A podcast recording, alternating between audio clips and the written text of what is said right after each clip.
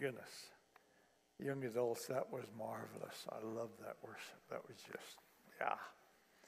So, so, so good. What an amazing time to be alive. Can you believe we're allowed to be alive in this moment? I mean, just the things that God's doing are extraordinary. I mean, j- just yesterday, Sally and I met with a, a, church planting team in Australia, the leadership of a church planting team in France, a church planting team in South Africa. We did a leadership training in Switzerland, and that was all before lunch. Uh, it, it's just what incredible moment in history where we can touch the, the, the, whole earth with his presence and you know just you know we, we, we struggle against what the enemy does but the reality is god is using this season to explode the life of the kingdom in ways that we've not we just not even imagined before. And what a privilege to be part of it. It's just so so so much fun. I want to want to spend the time this morning talking about a little phrase that has been sitting on me for probably three months. And that little phrase is bend us. Bend us. Could you put that picture up? Yeah. Doesn't that look painful? How many of you feel like that's the season you're in right now? It just, it just feels like,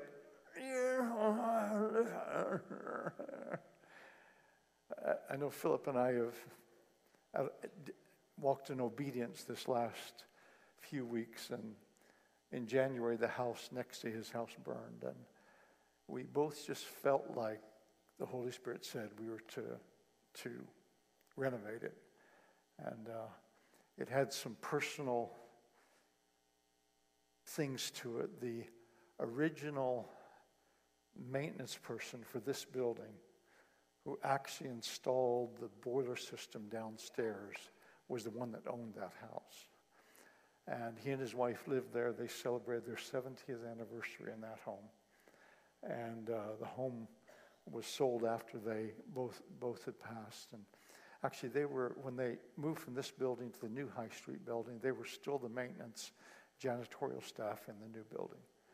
And uh, it just felt like an investment in the history for us to get that get that done. The, the only thing is, my body hasn't done some of those things in quite a few years, and I felt bent many days when my back and my legs and my think, oh Lord Jesus, I'm not as young as I used to be. Mm. The phrase bend us comes from a prayer that is best known for Evan Roberts. Um, Evan Roberts, who was the author or, the kind of originator of the Welsh revival, was praying for revival, had been praying for, for several years for revival, and he, kept hearing this word, 100,000. But in, in his heart, there was just, he just wasn't able to get past the circumstances, get past his history. He had never seen that many people saved. Uh, the, the society he was in looked in total chaos, completely godless. It was just in a wreck. Everything about the environment didn't give him reason to believe for 100,000 souls. And he went to a meeting, and, and, and a guy by the name of Josh, uh, Seth Joshua was praying. Uh, he was leading the meeting, actually, was praying. And in the prayer, he made the statement, Bend us, Lord. And the moment he made that statement, the Holy Spirit spoke to Evan Roberts and said, That's exactly what you need. And so Evan began to pray this prayer. He began to pray, Bend me, Lord, bend the church and save the world. Bend me, Lord, bend the church and save the world. And that became the, that became the intercession that led up to the birth of the whole of the Welsh revival. More than 100,000 souls came in in a very short period of time as the Holy Spirit moved across the nation. But, but what birthed it was a bending of a man of God. And, and I just believe we're in a season where God is desiring us to be bent. Mean, I love the, the young adult worship team. It has, are, young adults who've been bent to a passion for his presence. And they, because they're bent, they usher in the presence of God.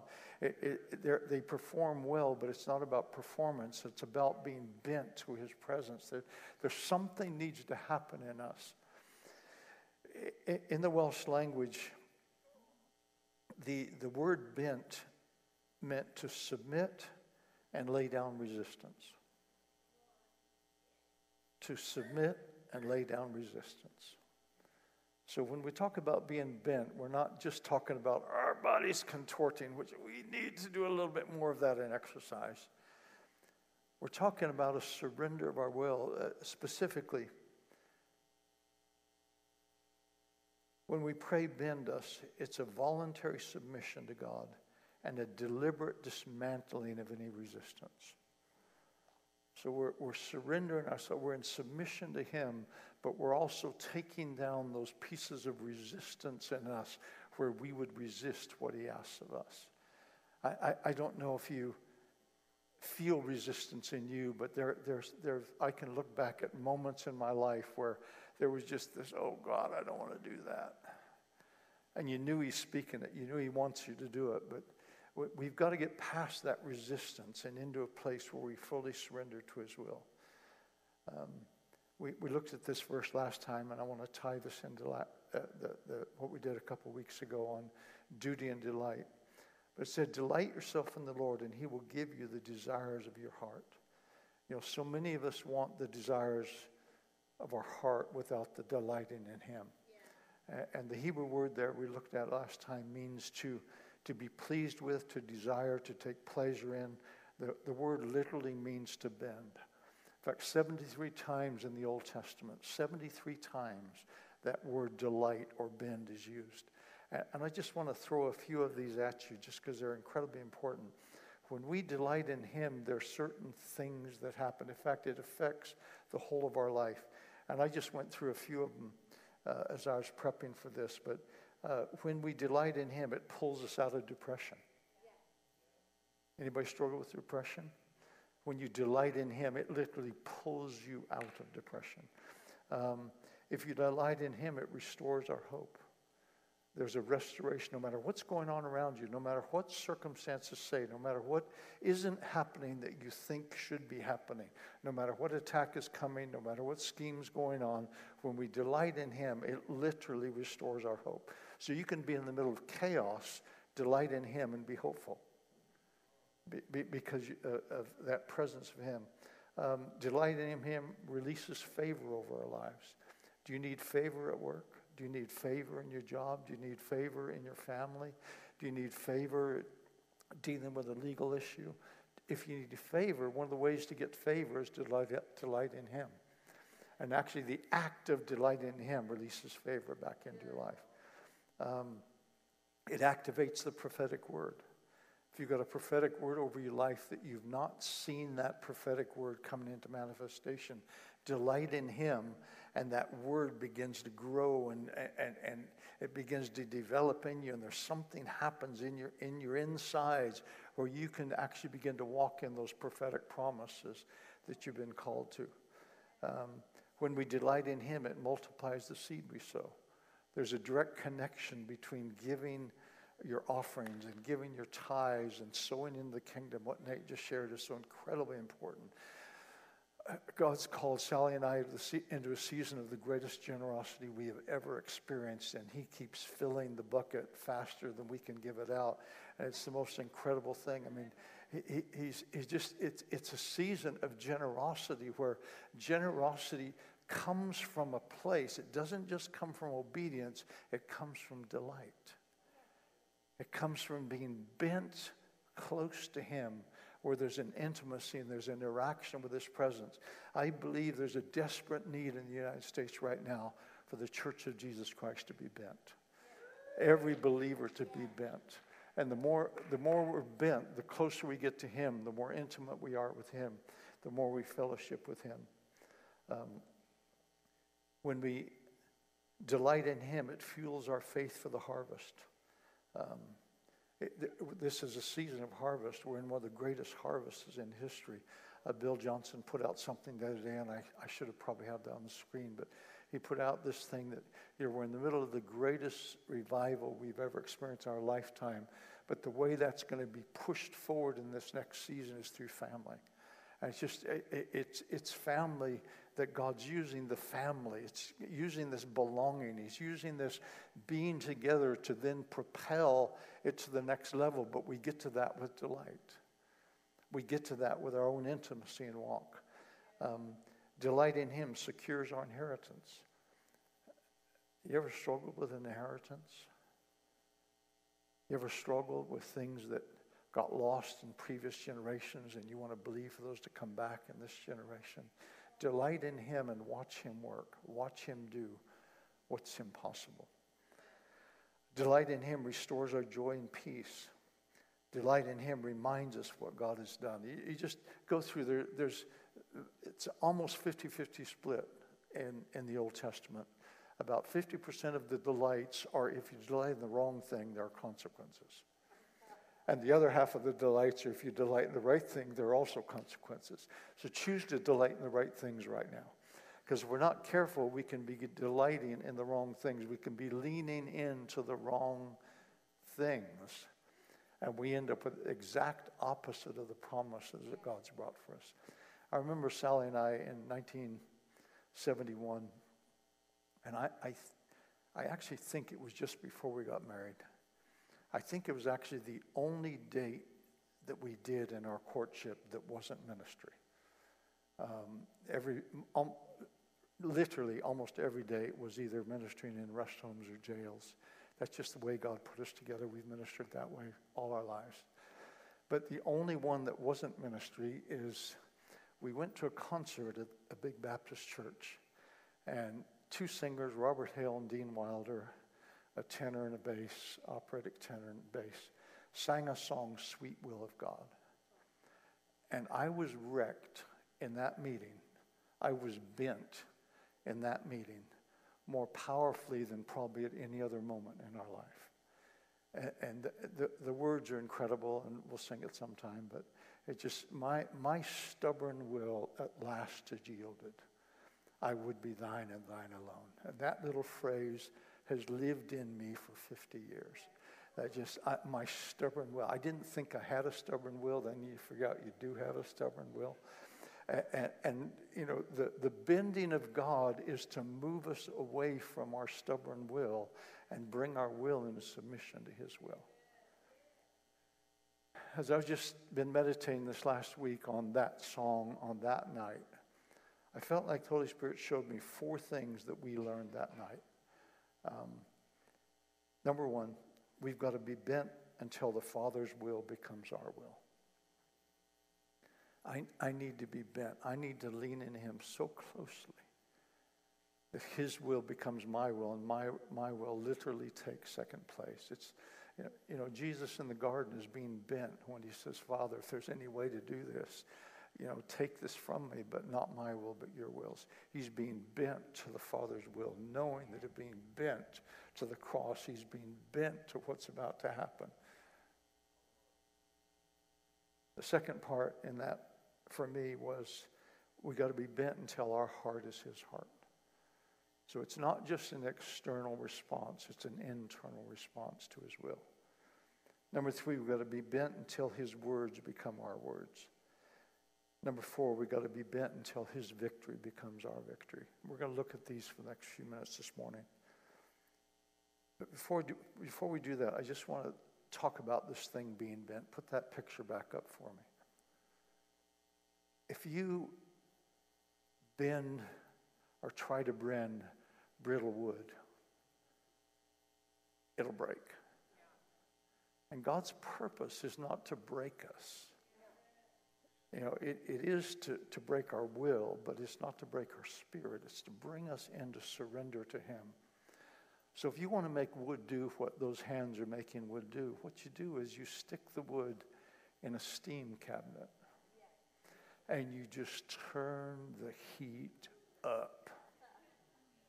And you let that wood sit in a steam cabinet until the, the moisture soaks into every fiber of the word it's so hot you have to have gloves on to work with it. And then when you pull it out of that steam closet, it's ready to be bent into whatever shape you desire. That's exactly how we are bent.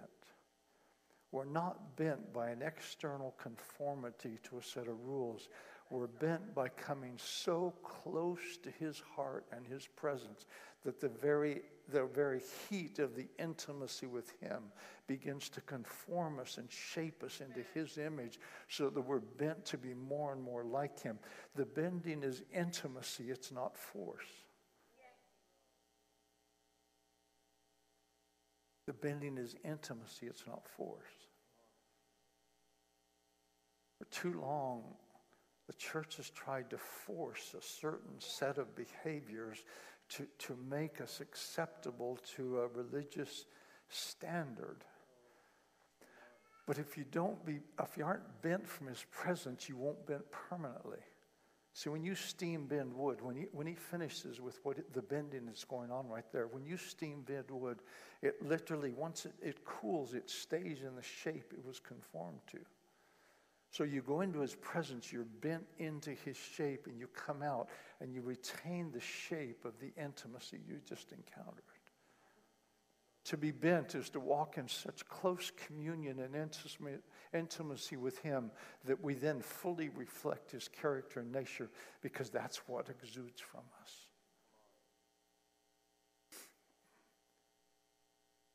We've got to be bent until his will becomes our will. I just want to look at those four statements.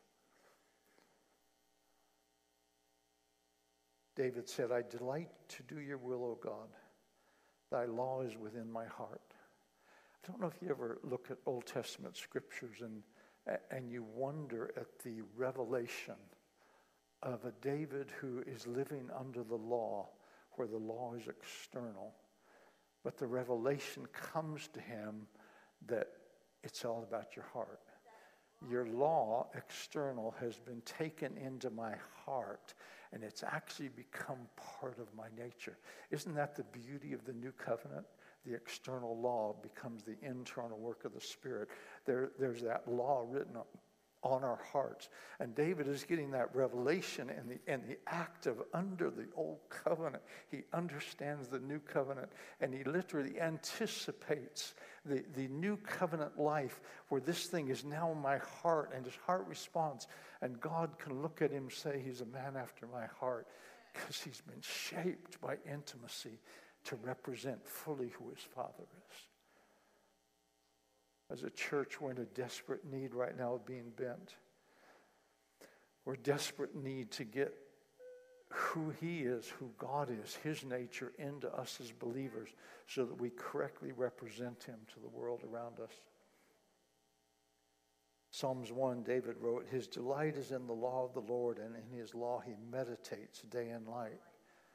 If we're going to be a, if we're going to be bent, we get bent because we get into His Word and we get into the Spirit and we develop a fellowship with the Spirit that draws us into an intimacy where we just stay in that place of communion with Him and we're not, we're, we're not fighting His will because we're too close to Him to fight it anymore. There's just something happens in that place of intimacy that draws us closer and closer and closer. When Evan began to pray, they, um, that, that his prayer, bend me, Lord, bend the church and save the world. When he began to pray that prayer, you can actually, in his diary and his, in his letters that he wrote following that, you, you can begin to hear, you can begin to hear the sound of a person that had been bent. To his sister, he wrote this. He wrote, You must put yourself entirely at the Holy Spirit's disposal. What happened to a man that begins to believe for a revival and then prays, Bend me and he suddenly has that revelation I've got to be entirely at the Holy Spirit's disposal. Not occasionally, not when it's convenient, not when I'm in a meeting, not when everybody else is looking. I've got to be entirely at the Holy Spirit's disposal.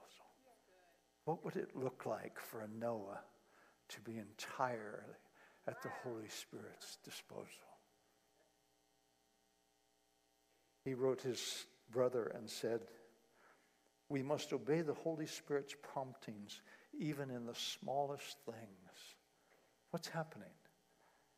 A, a, a man of God, a, and a leader in the body, is being so bent to intimacy with the Spirit that he's beginning to communicate language. What, what would it look like for a Mally to live with obedience to the Spirit in the smallest things? I'm picking on you today. You did so good. What does that look like? What does that look like?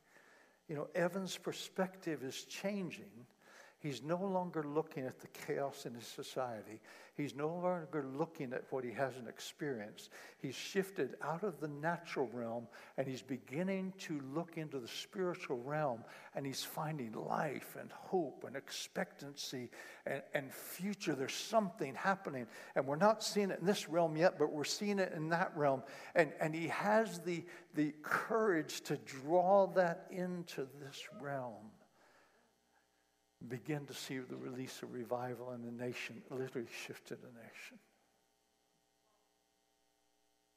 When his will becomes our will, just, just taking that Psalms 2 verse, when his will becomes our will, we become like that tree planted by the rivers of water. There's just this unending supply of the life of God coming into. There's no lack. There's no, there's no season where there isn't enough because we've been bent. How many of you like to be bent? It's a voluntary process. Incredibly, oh man. Sure. Phil and I had to get under the house last week. And mostly I let Philip do that, but there was one little job that I kind of wanted to do. So I took this body through the hatch and around the corner, and I did the little job, and then I had to get out. Yes, Lord. Sally made me promise I wouldn't do that again. I haven't quite promised yet, but I'm probably close. Number two, we got to be bent until his heart becomes our heart. Give me your heart, my son, and let your eyes delight in my ways.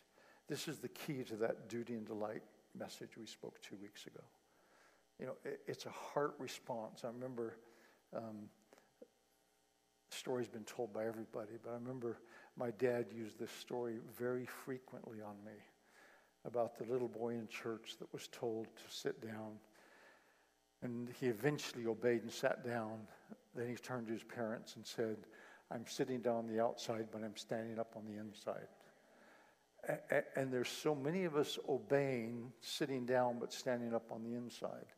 And that's not heart. It, my heart is only connected when I'm sitting down on the outside and the inside, when there's a heart response to the will of God that makes me willing to do and be what He's asked me to do in any season, no matter what it costs us. This is really the martyr's mantle was they love his will more than life. They love his presence more than life. Their life no longer counted more than him.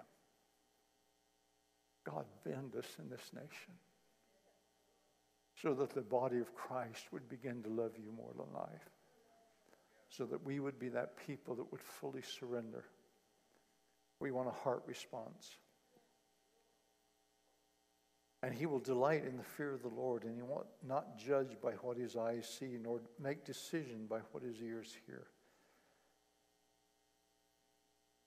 When we have, we have his heart, we're unmoved by our culture, by political correctness, by fear of man, by all the stuff going on around us. We're simply unmoved by it because you've been bent to his heart. You've been bent to his desires. You've been bent to who, what he's doing.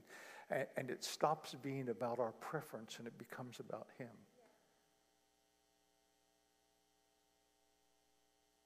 Paul talked about the fear of the Lord in 2 Corinthians. He, he said, you know, if we know the fear of the Lord, we persuade men. So it, there, one part of being bent is that we delight in the fear of the Lord. We bend into the fear of the Lord. We literally are bent till the fear of the Lord becomes a way we live our life. The fear of the Lord is not our message. Paul, Paul says, you know, knowing the fear of the Lord, we persuade men because we understand judgment. We are desperate to see people come to know Jesus. We, we, we stop, this thing stops being about our comfort or our convenience. And because we know the fear of the Lord, the fear of the Lord becomes the motive to share the goodness of God. The fear of the Lord becomes the motive to do the harvest that we're talking about right now. I, I really believe we're, we're in the greatest moment in all of history. There's reports we got on Saturday from South Africa just the things happening under the lockdown during this season are absolutely incredible. The scores of people coming to Jesus are amazing. Why? The external pressure is, is causing a, an openness. And the body of Christ, knowing the fear of the Lord, are beginning to persuade men and women to follow Jesus pulling them out of darkness into light, pulling them out of hell into the kingdom. There's got to be something in us that, that's driven to do that. Second Peter, we read that the Father's not willing that any should perish. So if my heart is the same as his heart, so that if my heart is the same as his heart, then I can't be willing for any to perish. What motivates the harvest? Not willing for any to perish. Well, what does that look like? It looks like His will so embedded in our heart that nothing else really matters, nothing else affects us, nothing else moves us. When we understand the when we understand his heart, we're literally bent to see the lost saved. In 1956, Jim Elliot and some friends went to Ecuador. And they went to a particular Indian tribe that was an unreached tribe. And they landed, brought gifts, but they were killed literally on the riverbank where they landed, their plane landed.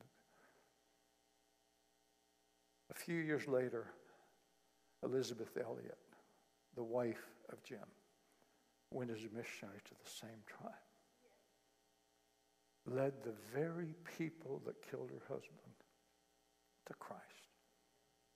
How do you do that? How do you do that? This is what she wrote. She wrote, The secret is Christ in me not me in a different set of circumstances. How do you do that? So we are so circumstantially driven. And we want all the setting to be right. We want the right this and that. We want the right. Uh, if we had the right, then we could do. But honestly, we wouldn't do any different than we're doing now, unless we're bent. And if we're bent, into his presence and bent into his image and bent into his, his will and bent into his heart, then we're going to be begin to respond from that place. And we're going to see an incredible harvest of people around us. We've got to be bent until his words become our words. Thy words were found, and I ate them. Your words became to me a joy and the delight of my heart. Are, are his words a delight, delight to you? Notice the words plural. It's both the, the written word, logos, and it's also the, the spoken word, rhema. Both, both things are included in this word. Anything God speaks. You know, Scripture promises us that my sheep hear my voice. If you're his sheep, you hear his voice. Too often we reduced his voice to reading the word, which I love, and I, I, I'm, a, I'm a person of the Word. I love the Word, but I, I'm also a person of the Spirit. I love to hear what the Spirit's saying because the Spirit takes and amplifies and, and, and brings that Word to life in us. I remember when I was baptized in the Spirit and opened the Bible for the first time, and I, the, the life leapt off the page when it had been just words that I memorized before that. Somehow his words got to have such an impact us. Jesus said, I only speak the things I hear the Father say. I don't make up words. I speak the words that he gives me to speak. You know, if we would if we would begin to speak only the words that were given to speak, I really believe we would begin to see something quite extraordinary. Proverbs 16 says, Righteous lips are the delight of kings, and he who speaks right is loved. Now let's get this in context of the time. The context is even pagan kings respond. I mean, just think of Daniel, Nehemiah, Joseph. How, how do we, how does someone who doesn't have a revelation of God get a revelation of God?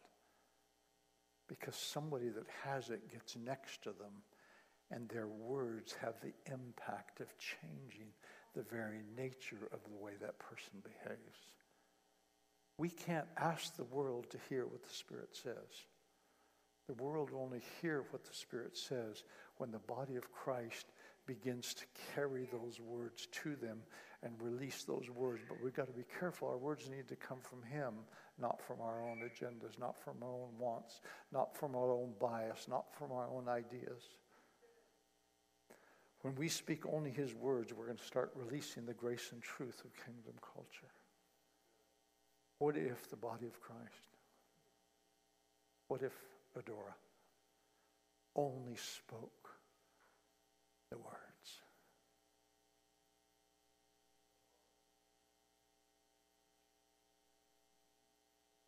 Hmm. Would change culture. Finally, we've got to be bent until his victory is our victory.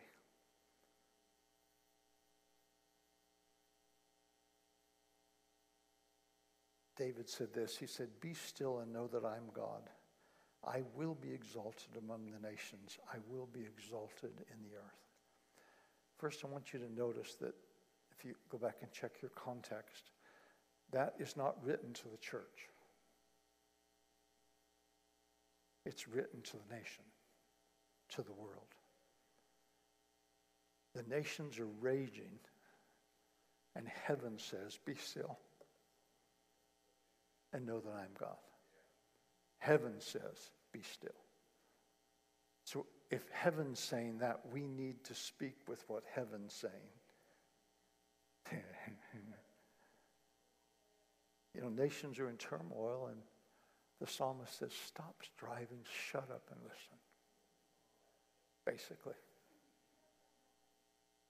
Derek Prince, when he was writing about Evan Roberts, he actually quoted Evan's prayer a little bit differently, and I actually really like it. I can't find the source of it, but it's in his, it's in his books. His quote of Evan Roberts was Bend the church and bow the world. Bend the church and bow the world. I, I love that idea that, that the, the godless nations of the earth, the godless leaders, are going to be bowed, bent. The actual context of that bend was speaking to the nations. We, we talked a couple weeks ago about, just a few weeks back, about the lie that held Hitler captive. It was a deception that made Hitler believe that troops were coming, either the attack was coming from the north or the south. And he was so convinced of the lie that he waited seven weeks before he backed up his troops at Normandy. He was so convinced by the lie. And every, every history account you read will make the statement we have no idea why Hitler waited that long. There's no rational reason, there's no, there's no logical reason, there's no physical evidence, there's nothing that would have held all those supporting troops at bay for seven weeks. What history writers don't know is that in a little house in Wales, Rees Howells and his team were interceding.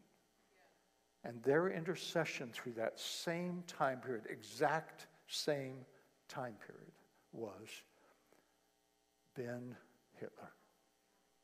Ben Hitler. Ben Hitler. Ben Hitler. Ben Hitler. For weeks, they interceded, Ben Hitler. Ben Hitler. in the spirit realm, we understand why he waited seven weeks. Because there was an intercessory team declaring something that then takes place in the natural realm.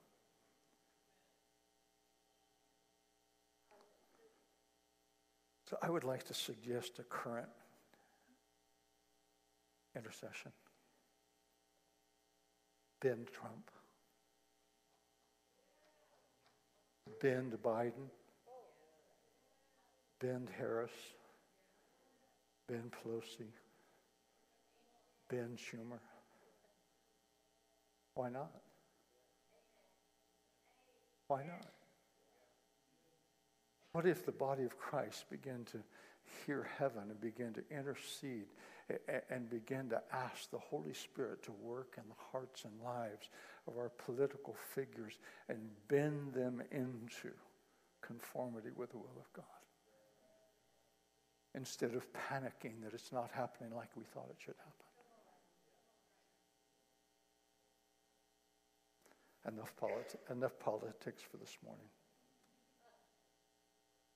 Maybe not. Maybe one more statement.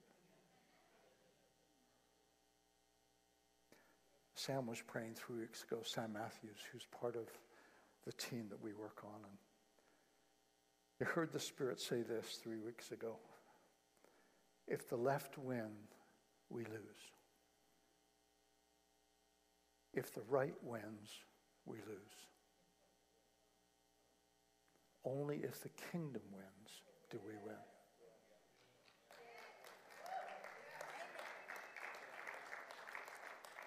What if the body of Christ was the unifying voice for the kingdom?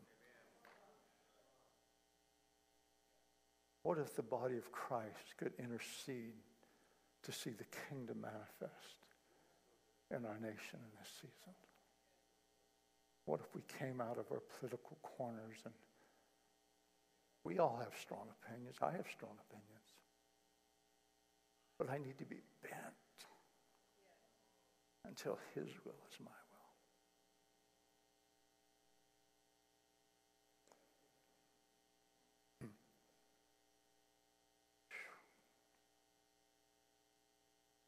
Over the United States, I declare it will no longer be said to you forsaken, nor your land will any longer say desolate, but you will call, be called, My delight is in her. My delight is in her. Stand up with me. I just want us to do a prophetic act right now. My delight is in her. My delight is in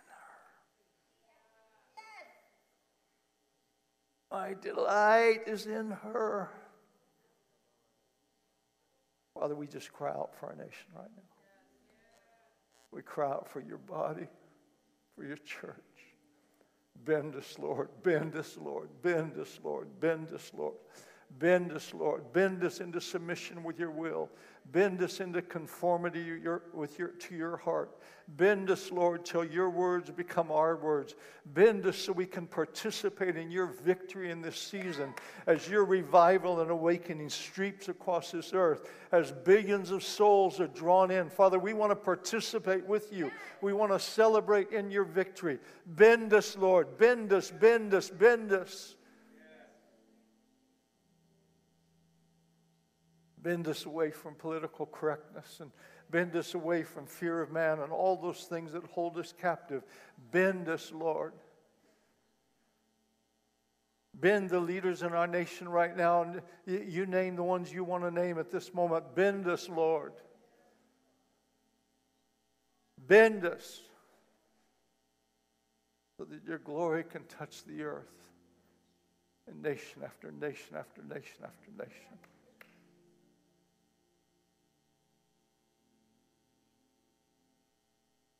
If you just in your own heart this morning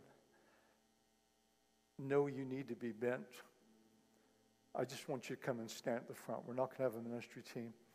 I just want you to come stand with me in the front.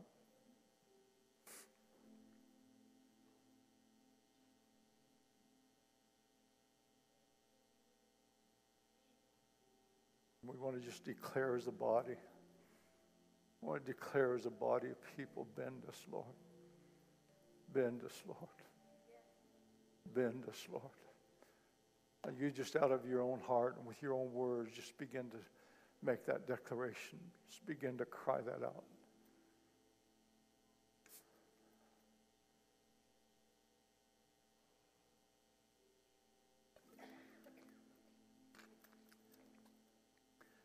Testimonies we're hearing right now from the Muslim world there is a move into the kingdom unlike anything we've ever experienced in our lifetime. Shifting taking place. There's something happening. There's a bending away from false doctrine into a revelation of a Savior. Bend us, Lord. Bend us, Lord. Bend us, Lord. Bend us, Lord. Bend us, Lord. Bend us, Lord.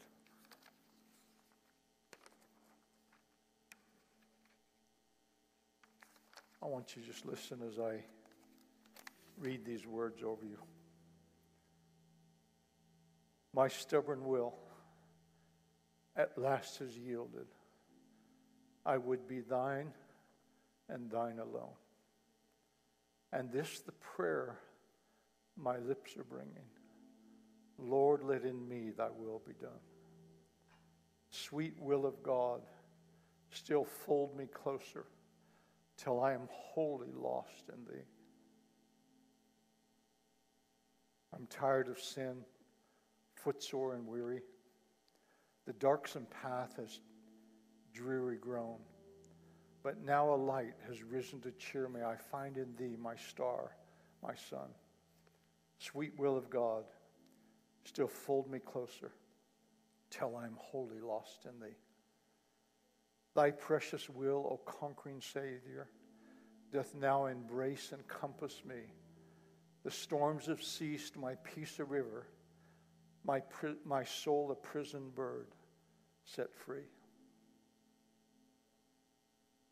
It was written by a young lady named Lelia Morris in 1900, just before the Welsh revival. Lelia Morris went to a holiness camp meeting. And in that camp meeting, she later wrote, she said, In that camp meeting, I surrendered myself to the precious Holy Spirit.